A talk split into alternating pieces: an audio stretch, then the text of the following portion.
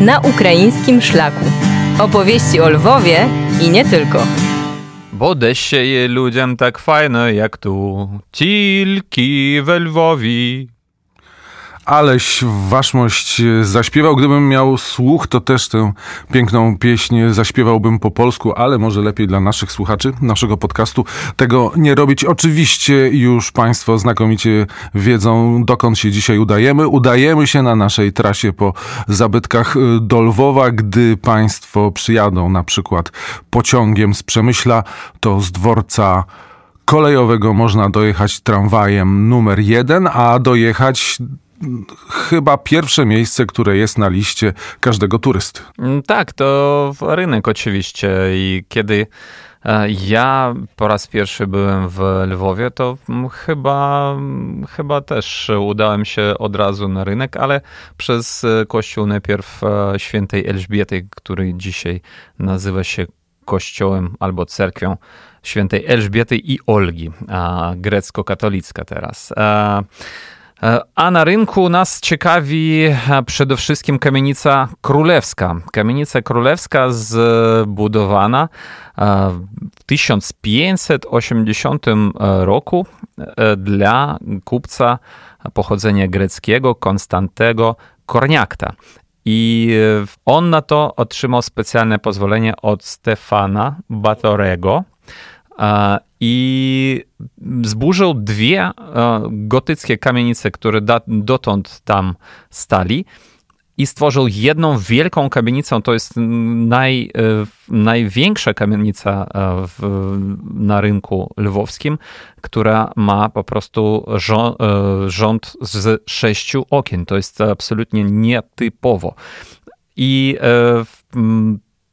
architektem tej kamienicy był Piotr Barbon, a mm, ona jest e, ciekawa z różnych powodów, bo e, też ma e, bardzo bardzo mm, taki unikatowy atyk, na którym przedstawiony jest król, a, tak, a, a również z nim poczet rycerzy.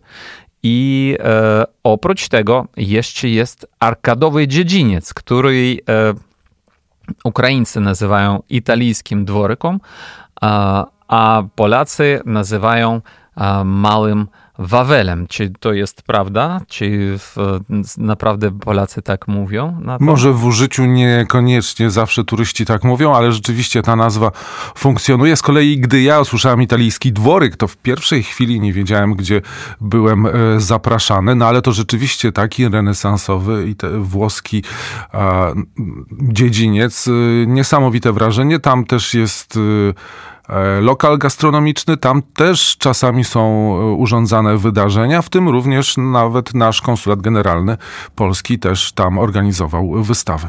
No i e, ta kamienica zawsze była związana z królami polskimi i no, wspomnianym Stefanem Batorym. Dalej w 1634 roku akurat w tej kamienicy leżał chory na ospę Władysław IV, myśląc, że on po prostu teraz odejdzie do Pana Boga, ale przeżył jednak, a e, już trochę później ta kamienica została kupiona przez e, Jakuba e, Sobieskiego, czyli ojca przyszłego króla Jana III Sobieskiego. I e, 21 grudnia 1686 roku król już Jan III Sobieski zaprzysiągł tutaj traktat pokojowy Rzeczypospolitej z Rosją, tak zwany traktat Grzymutowskiego.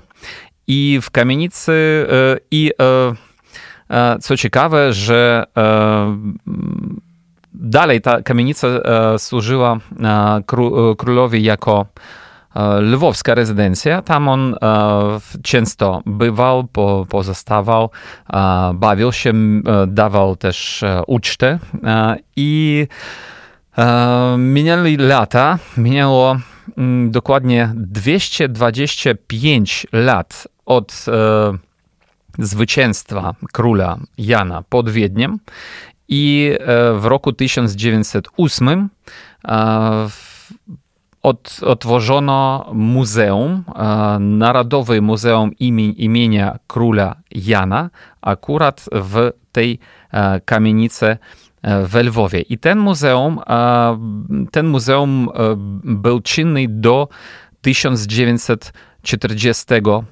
roku, kiedy to jego zbiory przyjęło działające do dziś Lwowskie Muzeum Historyczne.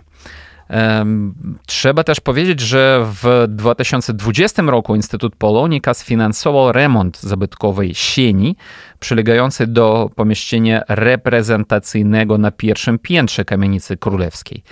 I w ramach tych prac usunięto wtórne zaprawy cementowe, zabezpieczono na przykład zabytkowe tynki oraz e, scalono kolorystyczne wnętrze sieni. Także e, prace prowadzone były równocześnie sfinansowaną z programu Ministra Kultury i Dziedzictwa Narodowego konserwacją renesansowych fresków w sali reprezentacyjnej. Także naprawdę e, ta kamienica jest e, teraz, no, jak i, jak i od wieków już perełką centralnej części Lwowa, starego miasta Lwowa. Ale e, niedaleko od e, kamienicy królewskiej jest jeszcze e, jeden zabytek, który jest bardzo ważnym dla każdego Polaka i nie tylko Polaka, i dla Ukraińca też. Z pewnością masz na myśli to, co często się nazywa katedrą lwowską, a nazywa się w pełni katedra w niebowzięcia Najświętszej Marii Panny, czyli katedra łacińska, jedna z trzech katedr w Lwowie. No i tak, e, niepoprawnie byłoby powiedzieć, że to jest katedra, e, niepoprawnie byłoby powiedzieć, że to jest katedra lwowska, ponieważ w Lwowie mamy katedrę, ponieważ w Lwowie mamy katedrę prawosławną, e, też ormiańską, grecko-katolicką, także mnóstwo wszystkiego. I a mówiąc o katedrze w niebowzięcie Najświętszej Maryi Panny, trzeba powiedzieć, że w Kościół rozpoczęto budować w miejscu starszego, drewnianego e, w latach 60. XIV wieku, a budowę prowadzono jeszcze w połowie XV wieku. No i e, też Trzeba powiedzieć, że w latach 1765 do 1772 zarządów arcybiskupa Wacława Sierakowskiego dokonano gruntownej restauracji katedry usuwając wiele starych gotyckich i renesansowych grobowców, epitafiów, ołtarzy, otynkowano ściany i filary gotyckie, nadając świątyni charakter późnio-barakowy, z domieszką rokoka. I e, trzeba powiedzieć, że mm, e, ściany e, nawy głównej i bocznych naw katedrzy, oni mają malowidła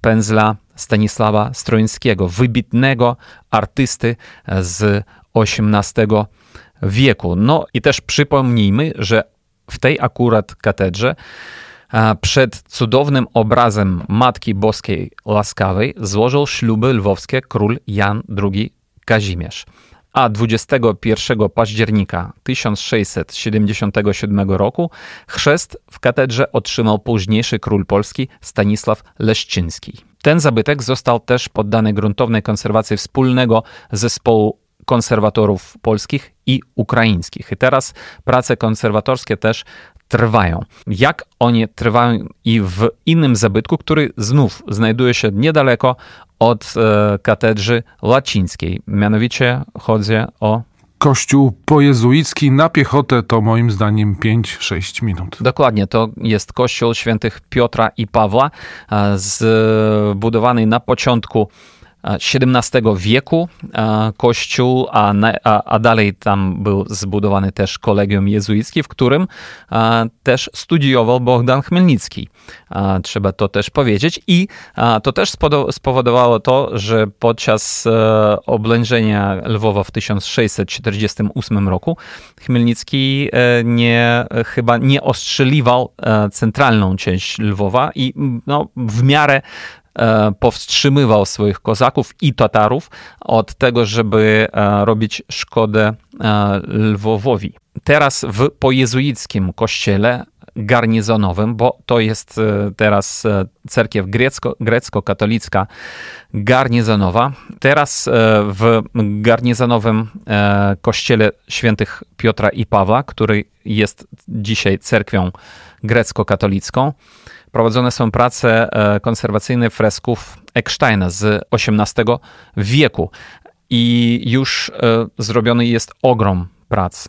Ale trzeba e, powiedzieć, że niestety ten e, kościół, ten, e, ta świątynia jest teraz świadkiem tego, jak dużo ukraińskich żołnierzy ginie na froncie, bo tam oni są zwykle odśpiewane. Tak? I po tej smutnej mszy jest kondukt zwykle na pole obok Łyczakowskiej nekropolii. Ta, ta cerkiew pełni w tej chwili rolę cerkwi garnizonowej i w dobrym tonie jest. Zauważyłem, że wielu Ukraińców, którzy grekokatolików, którzy mieszkają w innych częściach Lwowa, w niedzielę właśnie przyjeżdżają do, do kościoła pojezuickiego na mszę świętą, a my, rozumiem, kierujemy się w stronę cmentarza Łyczakowskiego.